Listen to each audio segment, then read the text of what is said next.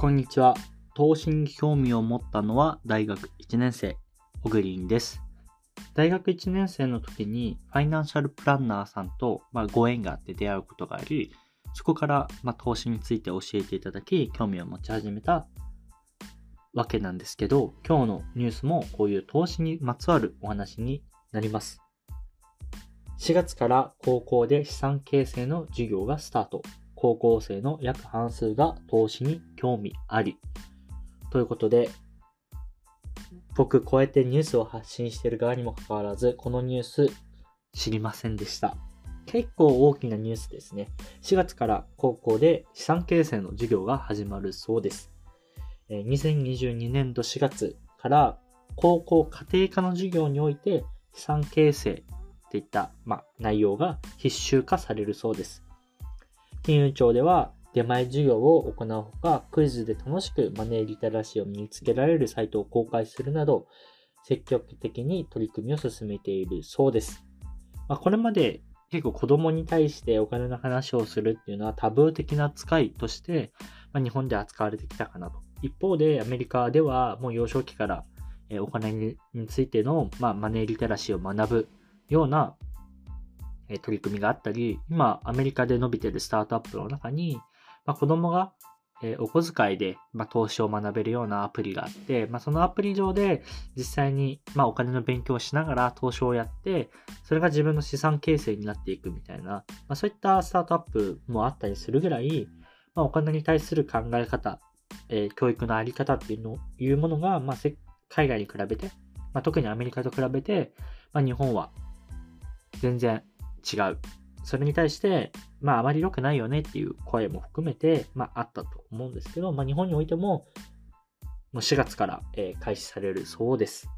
これ僕は個人的にはかなりポジティブだなというふうに思ってます。まあ、資産形成っていったものは、まあ今、えー、日本において、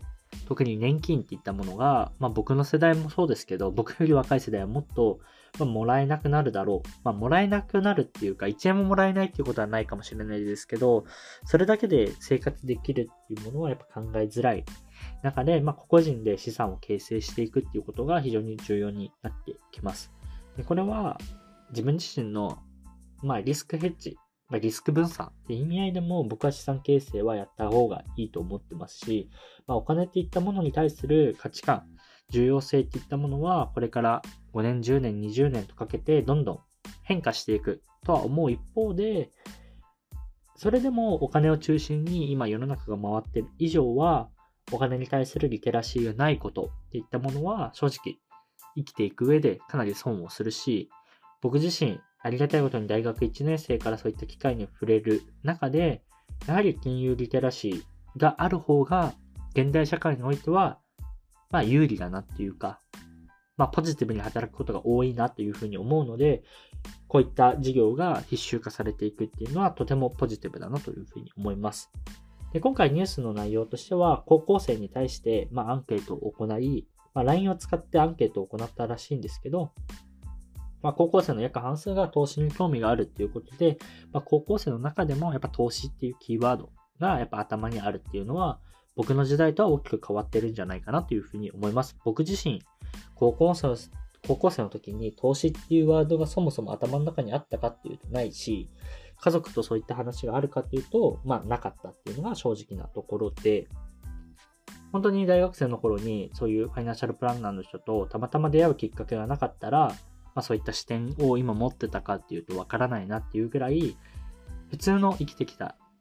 流れの中では、投資とか資産形成っていう言葉すら出会うきっかけがなかったっていう意味では、もう今 YouTube とかいろんなところで子供たちも自然と